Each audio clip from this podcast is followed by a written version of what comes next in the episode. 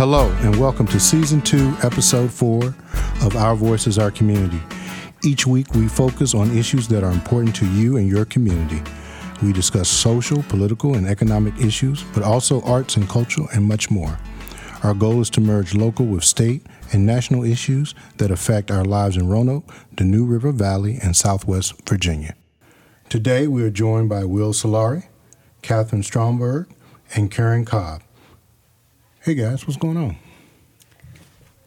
Well, we're gonna try to be not getting too much trouble today, but we'll Oh, see. trouble, that's back, all so right. it's- it's hard to It's know. okay to get in a little trouble today. That's all right. We're doing good. Just Good? trying to beat the heat today. That's all. All right, all right.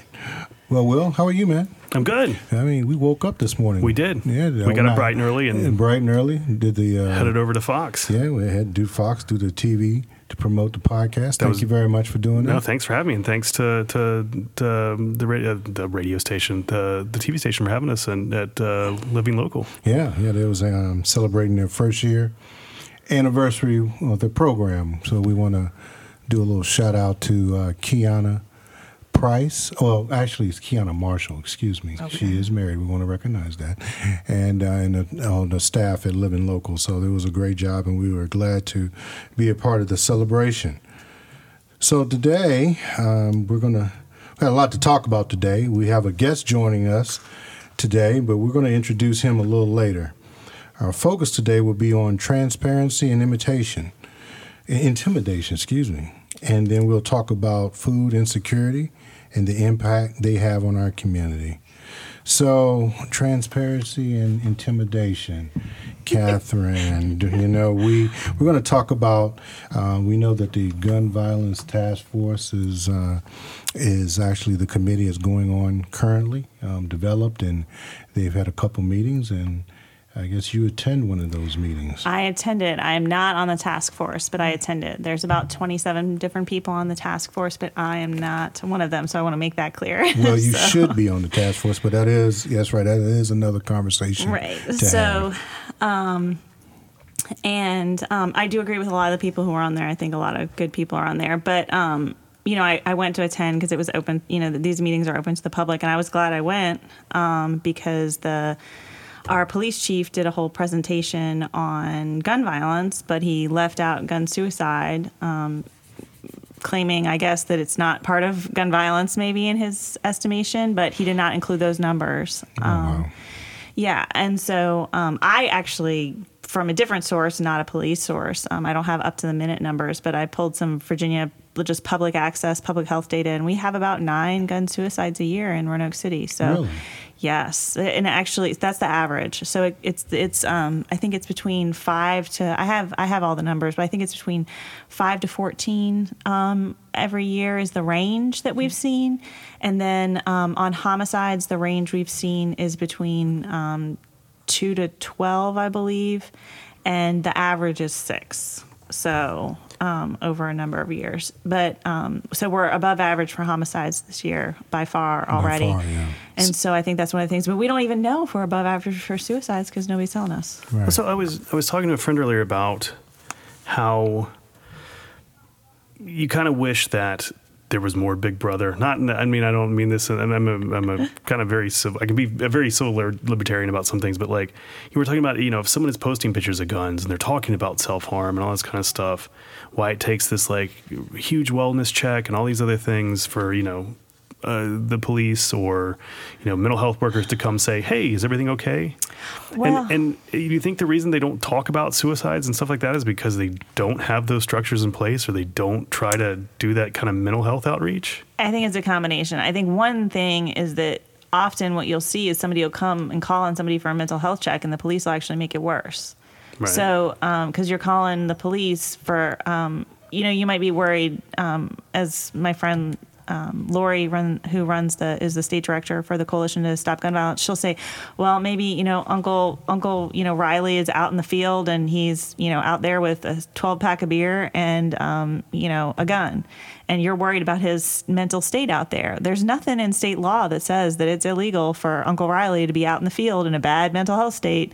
Um, with a handgun and a 12 pack of beer, just you know knocking him back. Nothing illegal about that on his own private property. And so, you know, you call the police, and maybe Uncle Riley gets angry at the police or maybe he gets you know they start to get in a standoff situation and now uncle riley you know you've called more guns to a you have a one gun problem and you've called more guns into the situation and sometimes it actually makes it worse so you're right we don't have the we certainly don't have the right um, social emotional um, structures in place to help people in that situation. A lot of people do get in that situation I mean, does that seem like that's why there's a reluctance to even talk about it in terms No. of their, you know, I mean, So I think the reluctance to talk about it, I, I think it, for some people, maybe that's it. But I think the reluctance to talk about it, me personally, I think that it's that our chief of police does not want to admit that anybody other than Northwest has a gun problem. Right. That he, he, he enjoys kind of isolating that problem to Northwest. And if he would have to put those gun suicides up on his little map,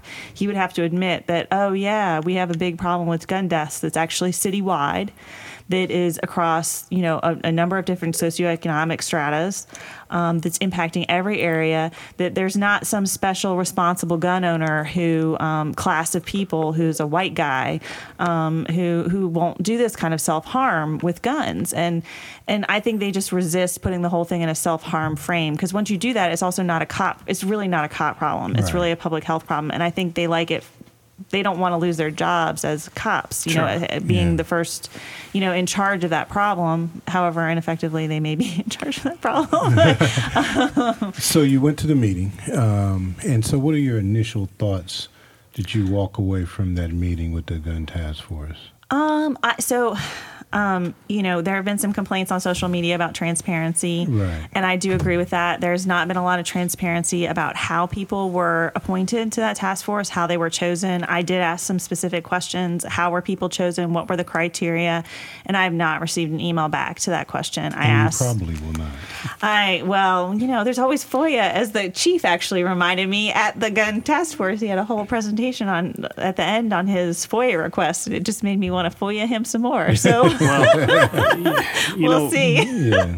while we're poking the bear a little bit, do you want to talk about some of the people that were there who weren't Well- really concerned about gun violence as much as they were thinking that everyone was going to take their guns away again? Well, so that was afterwards. So the, the, the actual meeting, you know, I got to ask my questions. I got to raise my hand. I was called on. I wasn't ignored. So I appreciate all that. I think it was a well run meeting and that anybody who went and had a question was able to ask it, I think, Okay. you know, and without it getting like out of control. You know, they, they kept it focused, but people were able to ask questions. So I think it was a well run meeting in that sense. Okay.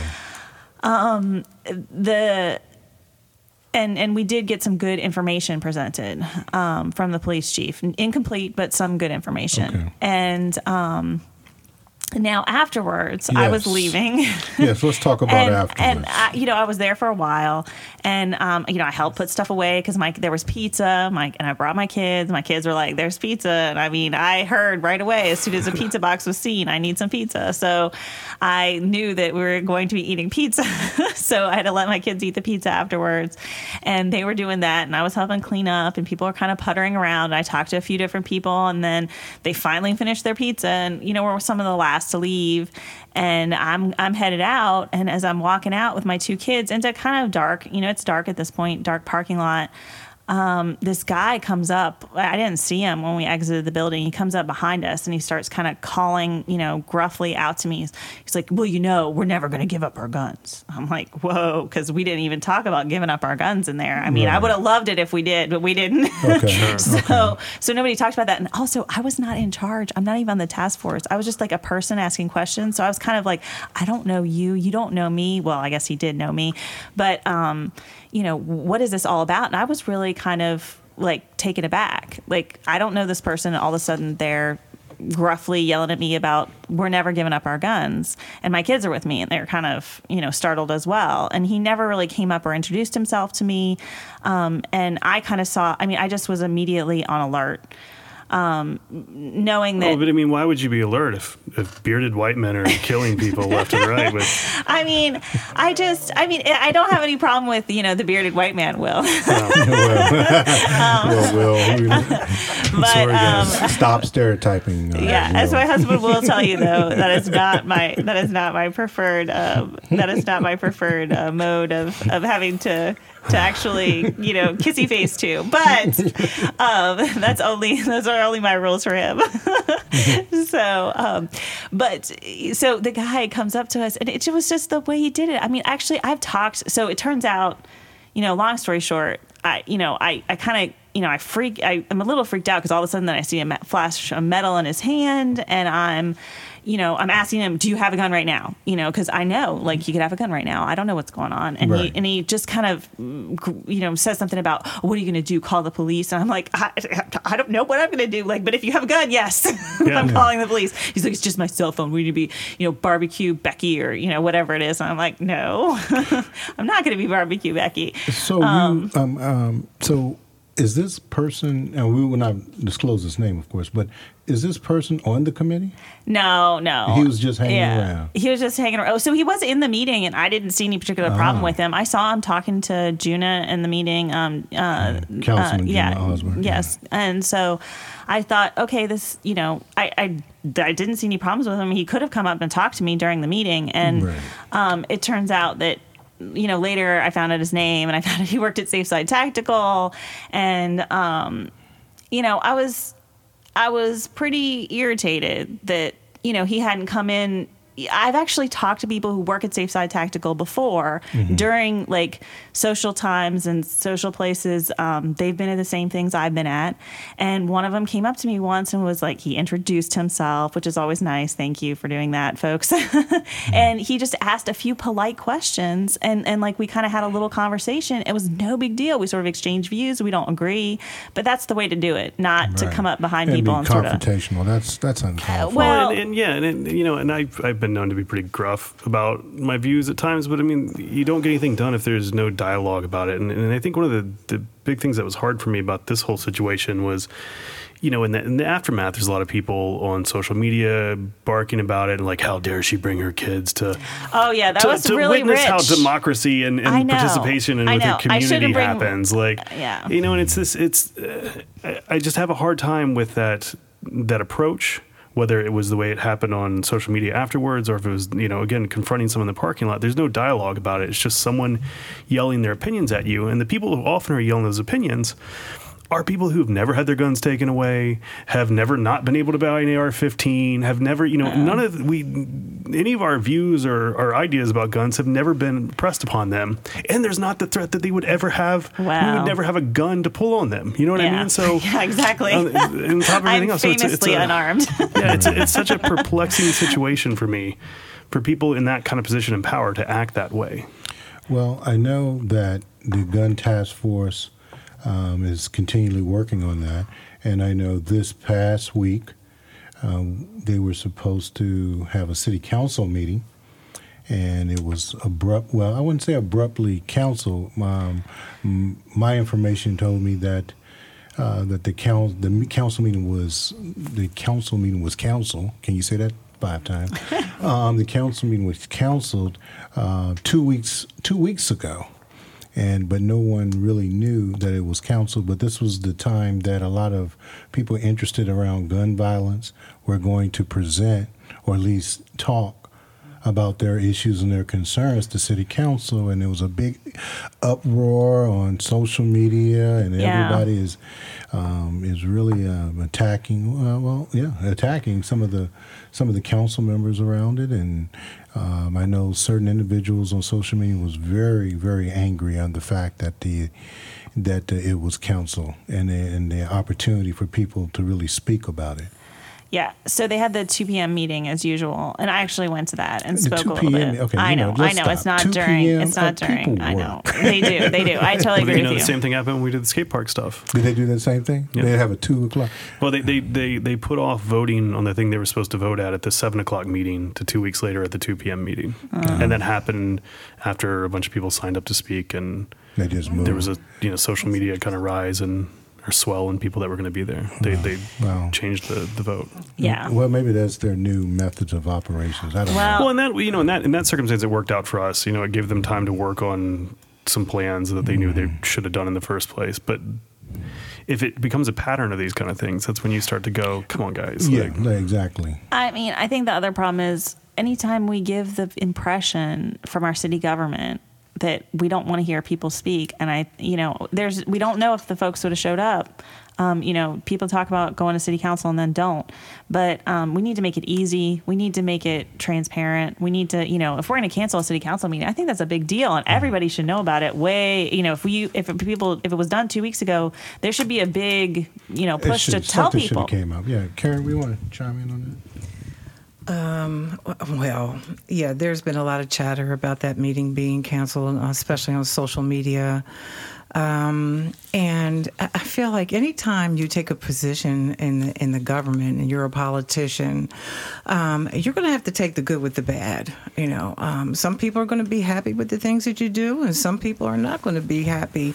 Um, and you have to be able to um, have the tenacity or the the type of personality to deal with that type of adversity if you're going to be Right. in in the public office. Um, and so, by you know, I, I understand that um, a certain person who was vocal about the meeting being council canceled was uh, contacted by a, a city council member um, who was very upset that this person was being vocal about the meeting being canceled and. Um, and started talking about this person's job within the city. Um, to me, that's a that's an intimidation factor. Right. Yeah, I, I wasn't happy with that. So, I mean, I've heard about things like this happening before. You know, you're if you're vocal about city issues, then you can be guaranteed that you're going to be cut out. I mean, You're gonna be cut I'm out of the not, process, I, yeah. I've been real vocal, and lo and behold, I'm not on the gun violence task force. So there you go. Yeah. And I have been vocal. I was on the gun violence task force initially. I still have the letter hanging up in my office at home. However, after the first meeting, I chose to leave the task force um, because I felt it just wasn't the direction that I wanted to go in personally um, to help the families who have been affected by gun violence. Um, there was a lot of planning going on, brainstorming, short term, long term plans, and things like that. But I myself know that I'm not a yes person. And I know my Yeah. personality, and I knew that I was going to disagree with some of the things that came up there. And they didn't seem like they wanted people didn't there want who would disagree Right. with the overall plan. So I, I get that just- same sense. Yeah, I get it- that same yeah. sense with people. Yeah, I it mean, wasn't a good good fit for me at, at all. Well, I think it's it's nothing wrong to have um, disagreements, Yeah. especially when you're trying to move forward on something important. You have to have different concerns um, and and voices heard to actually understand what the root of the problem is. And then once you have you, you know, it's always uh, I always tell my staff there's four stages of group dynamics when you put a group together: forming, storming, norming, and performing forming when you get together, and then you go through a period of storming, and then you kind of norm out, and then you start performing. Eh, But you have to go through that storming period Exactly. to understand everybody's concerns, everybody's arguments. But but it seems like that um, our city government doesn't want that storming period. They do not. And and group dynamics was my favorite class. And Yeah. by, by the way, in Yeah. college, I was like, oh my gosh, it's all coming back to Yeah, me. yeah. I remember the former storm. But it, it, it's like they almost want clones Yeah. of themselves, um, and that that storming is is not acceptable. And in today's society. Companies and organizations that are successful are those that have diversity of thought. Um, not only diversity of thought, diversity of people, culture. You know, when you bring different types of thought together, um, and you're able to calmly listen to each other and come to some sort of uh, consensus. And it might not be something that everyone agrees with, but at least everyone had a voice in it. Well, um, well, go ahead. William. I think this also goes back to one of those things we were talking about the other day, though. If, I mean, I, everybody's human, right? and I, I like most of city council. But I think you know it's a job that pays you barely nothing to work two full time jobs on top of the job you probably already have to work in order to to keep afloat while being on city council, unless you're retired or just happen to have you know a beautiful job that allows you to do all those things. And so I can see where there's like a lot of human impatience and error in those things. And you know maybe one of the ways of fixing that is paying people what they're worth to do this job and to have the time and attention, mm-hmm. you know, to to do that. I do think that's been a huge thing. Either we need to have fewer city council members and pay them better, or something something has to give because we have we're getting run by our city manager. And oh, we do pay our city manager a living wage. We do pay our city manager to do one job instead of three. So there you go. Okay. And, and, and also city council members who are going to fairly represent the population of the city the way it's divided. And I think that's definitely a big, big, um, a big issue. Are, we being fairly represented, um, especially in Northwest, the way we need to be represented? Okay, that's a good thought. Um, real quick, we know that uh, next gun force, um, gun, um, gun violence task force meeting is uh, on August 22nd, Thursday at 7 p.m. Is at the city council uh, chambers. Um, it is not a city council meeting, but the gun uh, violence task force will be meeting there. So if um, you're listening, uh, when you hear this bar, uh, podcast, make sure you attend. I think everyone wants. Think is I think it's a very important issue, and I think um, everyone should be involved in that effort.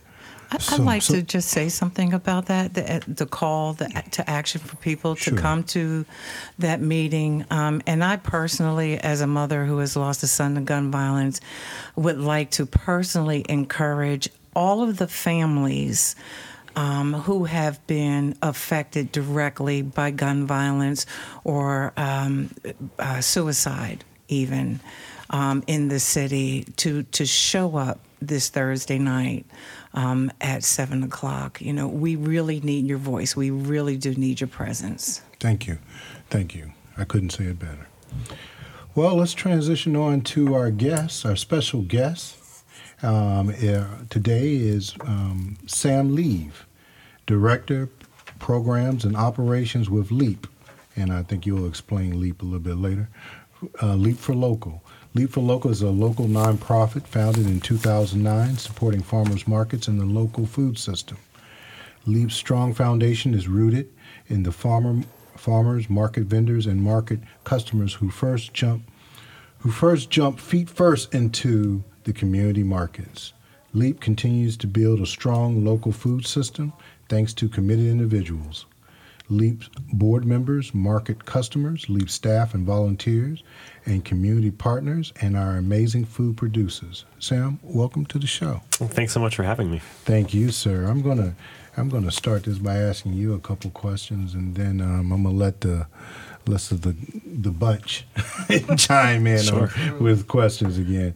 So tell me, uh, I know we heard the term food desert, but tell us what you, the definition of it, please. Sure. Yeah. Um, you know, the USDA has a statistical definition of food deserts. Um, they designate them by census tracts that uh, have a significant popu- amount of the population um, at the poverty line and a significant amount of the population in that census tract that lives geographically far away from a full service grocer, um, a place where you can access all of the food, fruits, vegetables, prepared foods, whatever it is that you need to be able to feed your family with. Um, in urban areas, that is um, one mile from a full service grocery store. In rural areas, the USDA uses 10 miles as um, as their stat that they build these kind of food desert maps on. Um, you know, I, I think personally, um, everybody's situation is different and personal to them and it's a little hard to i think define individual neighborhoods by the way we define full service grocery stores and poverty levels within communities. Um, we like to take into account personal vehicle access too when we think about food deserts. Um, our cities are built for cars and so uh, you know, taking that into account in terms of how people can just get the food they need in their lives is, um, I think, a big part of the equation that that the very basic USDA definition probably is um, a little bit limited by. Okay, well, tell us a little bit more about LEAP and in your role Sure. in your organization. Thank you. Yeah, um, I'm the director of programs and operations for LEAP. Um, LEAP stands for Local Environmental Agriculture Project, and um, the uh, the fancy way of what we do, saying what we do, is um, we nurture healthy communities and resilient local food systems. Um, to kind of break that down, uh, the what I really see the two areas that we work on are we um, we try and support local farms and food businesses. We want to help kind of relocalize that aspect of our food system by um, by providing thriving outlets for uh, food businesses and farms to sell their wares. Um, and then we want to do um, we want to do what we can to ensure that everybody within our community has um, easy access and can afford fresh fruits and vegetables and local food. Um, so really, the kind of two sides of that: working with the community of consumers and working with the community of both farmers and vendors. Um, that takes. Uh, in practicality, that um, that looks uh, a few different ways. So we do um, what we call fixed site farmers markets. So our very first farmers market in Grandin Village started in 2009. Um, we built a farmers market in the West End on Patterson Avenue. It's uh, bounced around that block a couple times, but it lives behind Freedom First Credit Union right now. Um, that started in 2010, um, and we've really just the way I see it, we've expanded on that model in ways that are both, um, I think, effective and innovative for the city and for our, our community of farmers and consumers. So we started a mobile farmers market. Um, we travel the city mostly focusing on those USDA census des- designated food deserts, um, selling locally grown fruits and vegetables, most of the same products you find at the farmers market. Um, and then um, a couple of different things from there. So we started, uh, you know, back in 2010, recognizing that access is only a part of the equation. Um, what we can do is break some, break down some of the barriers to find that food to make it easy to get. But um, affordability is another big part of that too. So um, since 20, I think since 2012, we've started building uh, a series of what we call healthy food incentives um, that break down those cost barriers to buying locally grown fresh fruits and vegetables.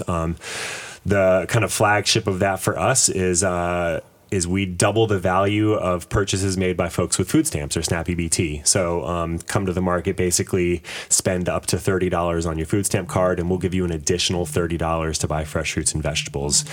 In practicality, again, that just means that everything is half price um, that you spend at the market. Uh, we've expanded that to offer the same um, the same discounted rates for folks who receive Medicaid and folks uh, parents of uh, who receive WIC benefits as well. Um, we don't accept the WIC dollars, but bring your own cash and we'll give you half price on things. Oh, that's good. So, what impact are you are you having with this uh, with Leap?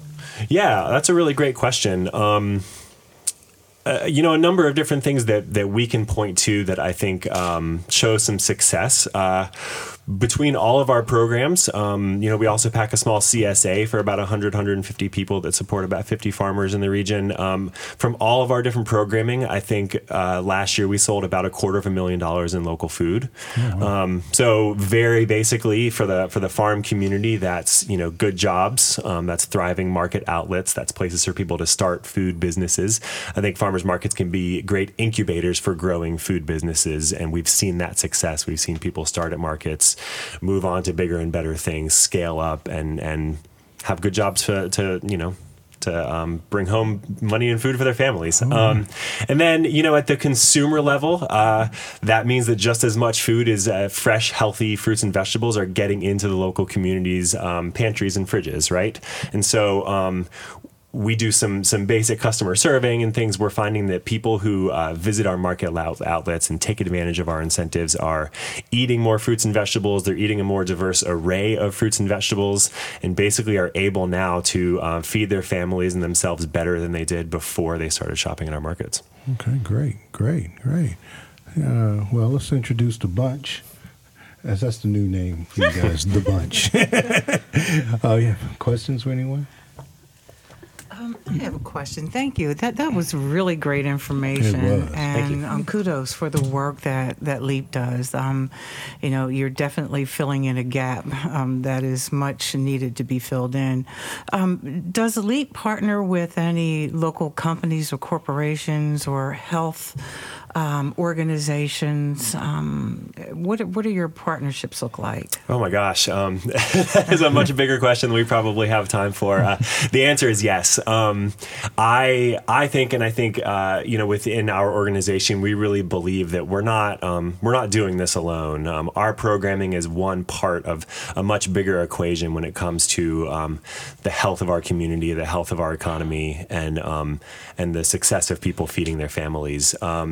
You know, we're a pretty integral part of a number of different collaborative projects. Healthy Roanoke Valley is a, a, a huge collaborative that supports supports community health in a variety of ways. Uh, you know, born from that and, and in partnership with Carilion, we do a, a fresh foods prescription program um, that uh, lately has been focused on um, some Carilion family family practices that. Are in low income neighborhoods and have uh, what we do is we serve diabetic patients with a course of weekly fresh fruits and vegetables written as a prescription from their doctor, um, coupled with weekly um, education on eating right, sleeping, diet, cooking, exercise, things like that. And so, really trying to help um, help those diabetic patients at those clinics, um, you know, reverse some of their ailments and, and start to maybe live a healthier lifestyle uh, using fresh food as um, as the vehicle for that. Um, we're part of a, a, healthy a collaborative called Healthy Start with United Way that really focuses on childhood health. So we offer some incentives to families at Head Start locations. They can come to our markets and get uh, some fresh fruits and vegetables. A lot of them love getting like fresh fruit snacks for their kids and things like that, stuff to put on the table that night. Um, all of this is coupled with uh, pretty intensive education. Um, here at the Leap World, we're really focused on making our markets pop, making them look great, making them really successful. Um, so we rely on our partners really extensively for uh, for education. I think that's the third piece, coupled with access and affordability, to make sure that um, that people can feed their families what they want and need to feed their families. Yeah. Thank you. You answered my question and my other question about the education piece. So thank you. Yeah. yeah. and there are great educators in this community to um, to work on that. The Cooperative Extension, uh, Community Garden Association, and, and, a wide variety of other. Uh, Carilion has great health educators, people that are really focused on helping helping folks um, who need those pieces, need to figure out how to cook and store food, what to feed their families, and things like that. Because everybody's different, and and so there are really great resources for that in the community. Catherine. Um, so I I was talking with a um, somebody the other day, and um, she she she works um, on uh, with a the, with a nonprofit organization. We came up with this little thing, and we called it uh, "Women for Cheap and Easy Politics." So, um, or cheap and easy women, um, and our and our and our and our uh, our, our our political uh, our political platform was uh, feed the people good food, give all the women and girls cheap and long lasting birth control. And we, we had a few other, uh, you know, maybe melt the guns. I don't remember, but um, it, it was probably it was probably that. Um, but you know, there's just some things that um, just are so cheap and easy and it just is frustrating. You know, we know that when we feed kids good food in schools, um, especially the good food, like not just feeding them is one thing, but you know, slapping some orange juice and a, um, you know, a, a granola bar that's gonna like rush through their system the sugar you know or, or the i mean i can't you know or the, even like those Sysco like frozen food yeah. that they just bring in for everything. Oh yeah i know. So I, so but we know that actually when you substitute out that and start just handing them an apple and a you know a little maybe even you know maybe it's still a you know yogurt stick in the morning so they can get it down fast. Um, but it's something that is going to have some protein that'll pull them through the day. We know that when we hand them those slightly better options that they they their test scores improve. And there's one thing we're obsessed with in Roanoke City Public Schools, and it's test scores. So I just don't understand why we're, you know, on the one hand we're like, oh, you know, the cheap and easy, you know, cheap and easy good food solution is something we're going to cut down on, and we're going to go with the Sysco processed uh, option instead of the, you know, the, the the cheap and easy. Here, kid, have an apple. Here's an orange. Um, I just I don't understand why does that keep happening. Yeah, I mean, I think there's a lot of. Um, you know, a, a, general confusion about what what is cheap and easy, right? And I think um, that like systemically our food system hides a lot of things that um, that aren't cheap and easy. They they their food system is really good at at you know making um, making the foods they want to make cheap and easy. Yeah. And I, you know, I wouldn't discount anybody for putting what they have to put on the table. Um, everyone's got busy and difficult lives, and I wouldn't make any judgment towards, um, you know, the, the choices they make that they have to make. Um, I think our goal for for Leap and for for our local food system is to try and make those right choices the cheapest and easiest choices possible. Um, and so I think for for for the future of Leap and what we're working on these days is really helping people to get to that scale um, so that those choices are the cheap and easy choices. Okay, so one other question that I just totally don't understand the grocery store problem. Okay, so Yeah, that uh, save, especially in the Northwest, Save-A-Lot. Yeah, yes. Uh, So- grocery store closed down. But here's my thing that I really don't understand. We're doing a market study and we paid for a market study.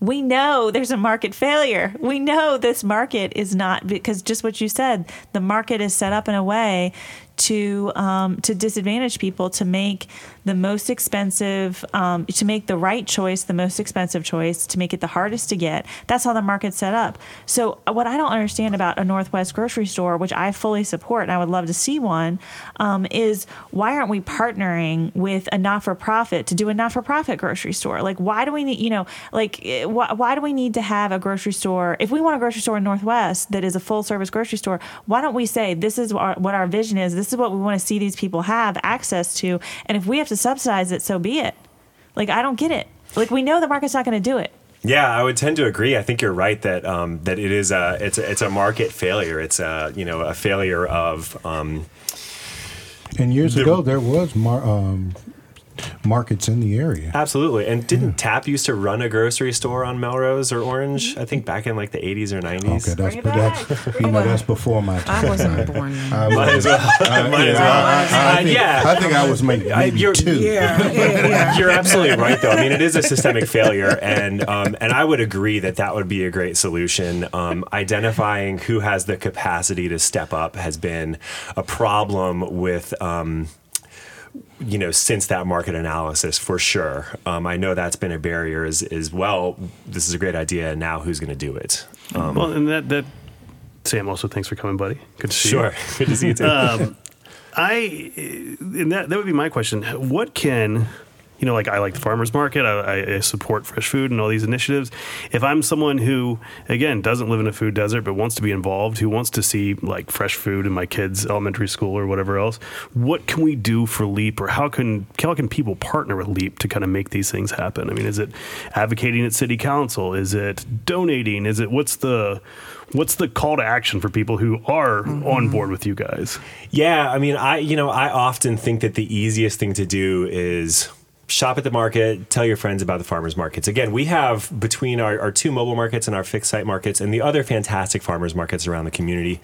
Um, there's options every day to find good food, to find fresh local food, and um, you know, I know that it's hard to to make the trip. Um, we were trying to break down barriers in different ways too, so it's easy. Uh, there's this the future of like consumer delivery and stuff that that the big businesses are looking into too, ho- at home Yeah. delivery, and and you know, I don't know what the future of that's going to be for Roanoke, but. Um, you know, what I think the best thing to do to advocate for localizing our food system and making sure people know where to get good food um, is tell your friends about the farmers market opportunities in the community.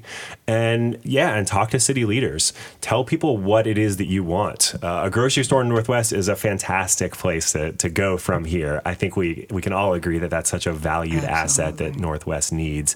And everybody in there seems to want. Um, yeah Yeah. you know, Well, you know, some of the challenges I um, recently read a report. It's the Food Desert Task Force report that was from the Virginia Cooperative Extension. It was a partnership with Virginia Tech and Virginia State University, and they talked about the challenges um, of, of food deserts, having food deserts. They talk about low access and low income, talking about food insecurity, lack of transportation, and food sources. Those are some of the barriers in that report to show why they have the, the inability to get you know, fresh produce and foods. And so I am, you know, again, we, we talk about the Northwest. Seem like the Northwest is always the only area that's not getting anything, uh, but that's another conversation for another day. I'm not going to get on my pulpit uh, regarding that. That's a conversation for every day. Yeah, that's a conversation. Yeah. However, you may, help me, remind me about the school board budget. It was that, what was the amount that the city automatically set aside for the school school board? 40%. 40%. 40% of the city budget, right? And everyone's excited about that. And they can't, I mean, some kind of partnership with non um, nonprofits like yourself and uh, uh, Food America and, and so forth, that where you can have some direct access for fresh produce from these organizations. I mean, that would be, I mean, 40% of our city budget is dedicated to our school systems. And it's, and it's kind of to have you, when you term the Cisco, Yeah, yeah. yeah, I mean that's that's. Re- I mean we should be a little bit more innovative, and that's the thing. Mm-hmm. We're not really in it. We're not creative of how we do things. Right, We and- have we have means to do things. We're just not creative about it. Well, we hit on that all, all the time. You know, we, we talk about how, you know, the solution maybe isn't getting rid of Kroger, but the solution is maybe having having Kroger partner with someone like Leap. You know, because everyone has gone to the grocery store and bought in strawberries and gotten home, and the next day they're molded. And it's because they were frozen and shipped to Kroger, and then Kroger had to put them out and whatever else. You know, you're not going to have those same kind of problems buying local produce. I mean, it'll eventually rot or whatever else because everything does, but it's not the same. It's not that frozen, you know, nonsense. Mm-hmm. And and I think you know there are solutions. You know, again, if we're if we're looking at public schools, making it all work together in a way that that is healthy and productive for people working and thriving and trying to do good in Roanoke, people who are in the education system, and people who are working for the city. Well, I'm, I'm curious. Um, what is LEAP's stance on um, GMO food or non-GMO food, or using versus organic? Yeah, you know, I think um, I'm going to kind of give a non-answer to this. Uh, I think what Leap really focuses on, and what what we pride ourselves on, is building the necessary infrastructure to allow people to make those choices for themselves. People to connect with their farmers, however those farmers may decide to grow and sell their food. Um, I think the transparency and honesty of having a direct relationship with the people that prepare your food is probably the most important thing. I I believe that everyone should have a choice and be able to access the food that they want, whether that's GMO, non-GMO, conventionally grown, organically grown, or beyond any of those kind of USDA definitions. Um, and I, I think that's the power of the farmers market is really to allow people to choose and find what exactly they want to find and know what it is they're getting. Yeah, that's right. I mean, because I've, I've I've always I mean, other than the concern of the food desert, there's also the concern of um, people being able to afford organic uh, versus uh, the GMO grown food. So I mean, there's a division there as well. Okay, thanks. Yeah, for that. yeah, I appreciate absolutely. it. Well, Yeah. Sam, thank you. I mean, we can talk about this Yeah. subject, this very important subject, for a long time. Yeah, you But should of come back. course- You should yeah. definitely you come might back have to come back. often, yeah. Maybe, well, maybe you need to come on back. We Great, appreciate yeah. you. Thank you for to. joining. Thank you for joining us Thank you. today. And so, of course, before we end, we always got to wrap up saying what are our what are your thoughts on uh, moving forward this week. Um, I'm going to start. Always start with the ladies. Starting with the ladies. Karen. Oh, oh, oh, I am a lady. Oh, You are a lady, I'm a lady some days. Um, A lovely lady. I am looking forward to the gun task uh, meeting on uh, Thursday night. Um, I, I would just love for for the citizens of Roanoke to come in and represent and voice their concerns. Um, uh, that's really what I'm looking towards uh, this week. Catherine. So I am looking forward to hearing how my kids' um, first days of school went. First day of school, all we- traffic stops when, when the mm-hmm. kid hits the street. yes. So I'm looking forward to hearing about that and seeing how this first week goes. And my kid is very excited because he gets to go to the library every day now. So he's very excited. Will, Well, now that we've talked about it a bunch, I'm looking forward to the next farmers market. Which Sam, do you want to tell us when and where we can get to some of the next ones? Sure. Every Tuesday, 3 to 6 p.m. on Patterson Avenue at the West End Farmers Market. Uh, every Saturday, 8 to noon at the Grandin Village Farmers Market, just behind the collab that we sit in right now. Um, the Roanoke City Market runs technically six days a week, all day, every day. Um, there's vendors out there, especially on Thursdays, Fridays, and Saturdays. Um, the mobile market uh, has a schedule that is too long to read out today, but it's on the road Tuesdays through Fridays, um, mostly during the day and into the early evening, all around the city, 11 stops a week, usually 12 when we do special events. Um, you can find that schedule at leapforlocalfood.org. So thanks, Will. Yeah, so that's what I'm looking forward to. That's what you're looking Fresh for? food. We're Fresh at like the just the best time of the year right now. Um, yeah. Summer stuff is still great, peaches and tomatoes and corn, and there's like all the fall, good fall stuff is starting to come in, peppers and apples and Asian pears. And Uh, this is the time of year. Will, what's your favorite vegetable? Vegetable? Yeah. Oh man, I like like a thousand. I like broccoli. I like uh, bok choy. Bok choy? yeah. Yeah, I like bok choy. I I like mean, Brussels sprouts. I like I love Brussels sprouts. I don't roasted, It's yeah. it's it's Yeah. easier to list the foods I don't like than the ones I. Don't do that. Well, um, Sam, we I will extend this a question to you. We always think about what do, what do you look forward to this week. You have any thoughts about what you're looking forward to this week? Yeah, um, I just heard, and, and the event itself isn't this week. I um, struggling to find the date, but there's a follow up meeting um, about food justice uh, that the state initiated. So some some folks from the state Department of Health and Social Services um, came down uh, back in the winter and wanted to have an open community discussion about um, people's thoughts. It was a really robust and fantastic discussion with um, the likes of the the head of the city school system. Rita, Rita Bishop. Rita Bishop. Yeah, Rita Bishop was there, and a lot of nonprofit leaders and, and city and state leaders as well. And um, we're having a follow up meeting. I believe Feeding America is convening it. Um, and I'll have the date before the end of our conversation here if we're going to be on this for another moment or two. Um, but I'm excited about the follow up to that to kind of hear the community voice and um, actually get some members from the community to come to these meetings and lend their ear to what it is they want and how they want it. Good. Thank you. Thank you for sharing that. Yep. Um, I, I guess I'll wrap this up. I'm looking forward to I'm looking forward to our Thursday meeting uh, with the uh, Gun Violence Task Force. Um, um, I, I do want to say this. Um, I know we ta- recently talked about the issue regarding um, the conf- confusion or coincidence of the council city the city council meeting, but I I am particularly um, happy of the fact that uh, our young, especially our young black men, who who had the interest of recognizing and questioning um, the city government of why this is happening. Um, I think it it, it it means a lot. We always talk about the importance of women, which is very important, um, the LGBT community, and so forth. But the issue um, being a black male, and I'm moving up in age, um, I don't. I, I am 50.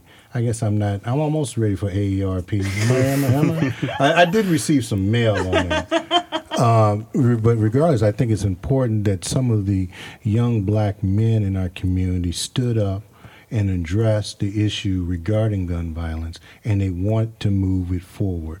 So I'm looking forward to these young men. Um, I think they're going to be the future of our community, and I applaud them and I support them. I support I support them 110 percent, even though it's usually 100 percent, but 110 percent um, behind them because I think it's important that they have this voice, and they need to exercise this voice, and do not need to be shut down whatsoever about them expressing it. So I'm looking forward to that, and also hopefully we can have some uh, possible resolutions to this. So that's what I'm looking forward to. So all of you, thank you, thank you. This has been a great podcast today, and Sam, of course, thank you being bringing in uh, very happy to be informative, informative information regarding food deserts, which I think is critical in, in many parts of the community. So thank you, and thank our audience, and thank you for listening to our Voices community presented by Colors VA Magazine. You can also listen to us each Sunday at 3 p.m. on WROE 95.7 Radio Free Roanoke. God bless him. God bless them. if you like what you've heard today, leave us a review. Also, be sure to like our voices in our community on Facebook. Thank you and have a blessed day.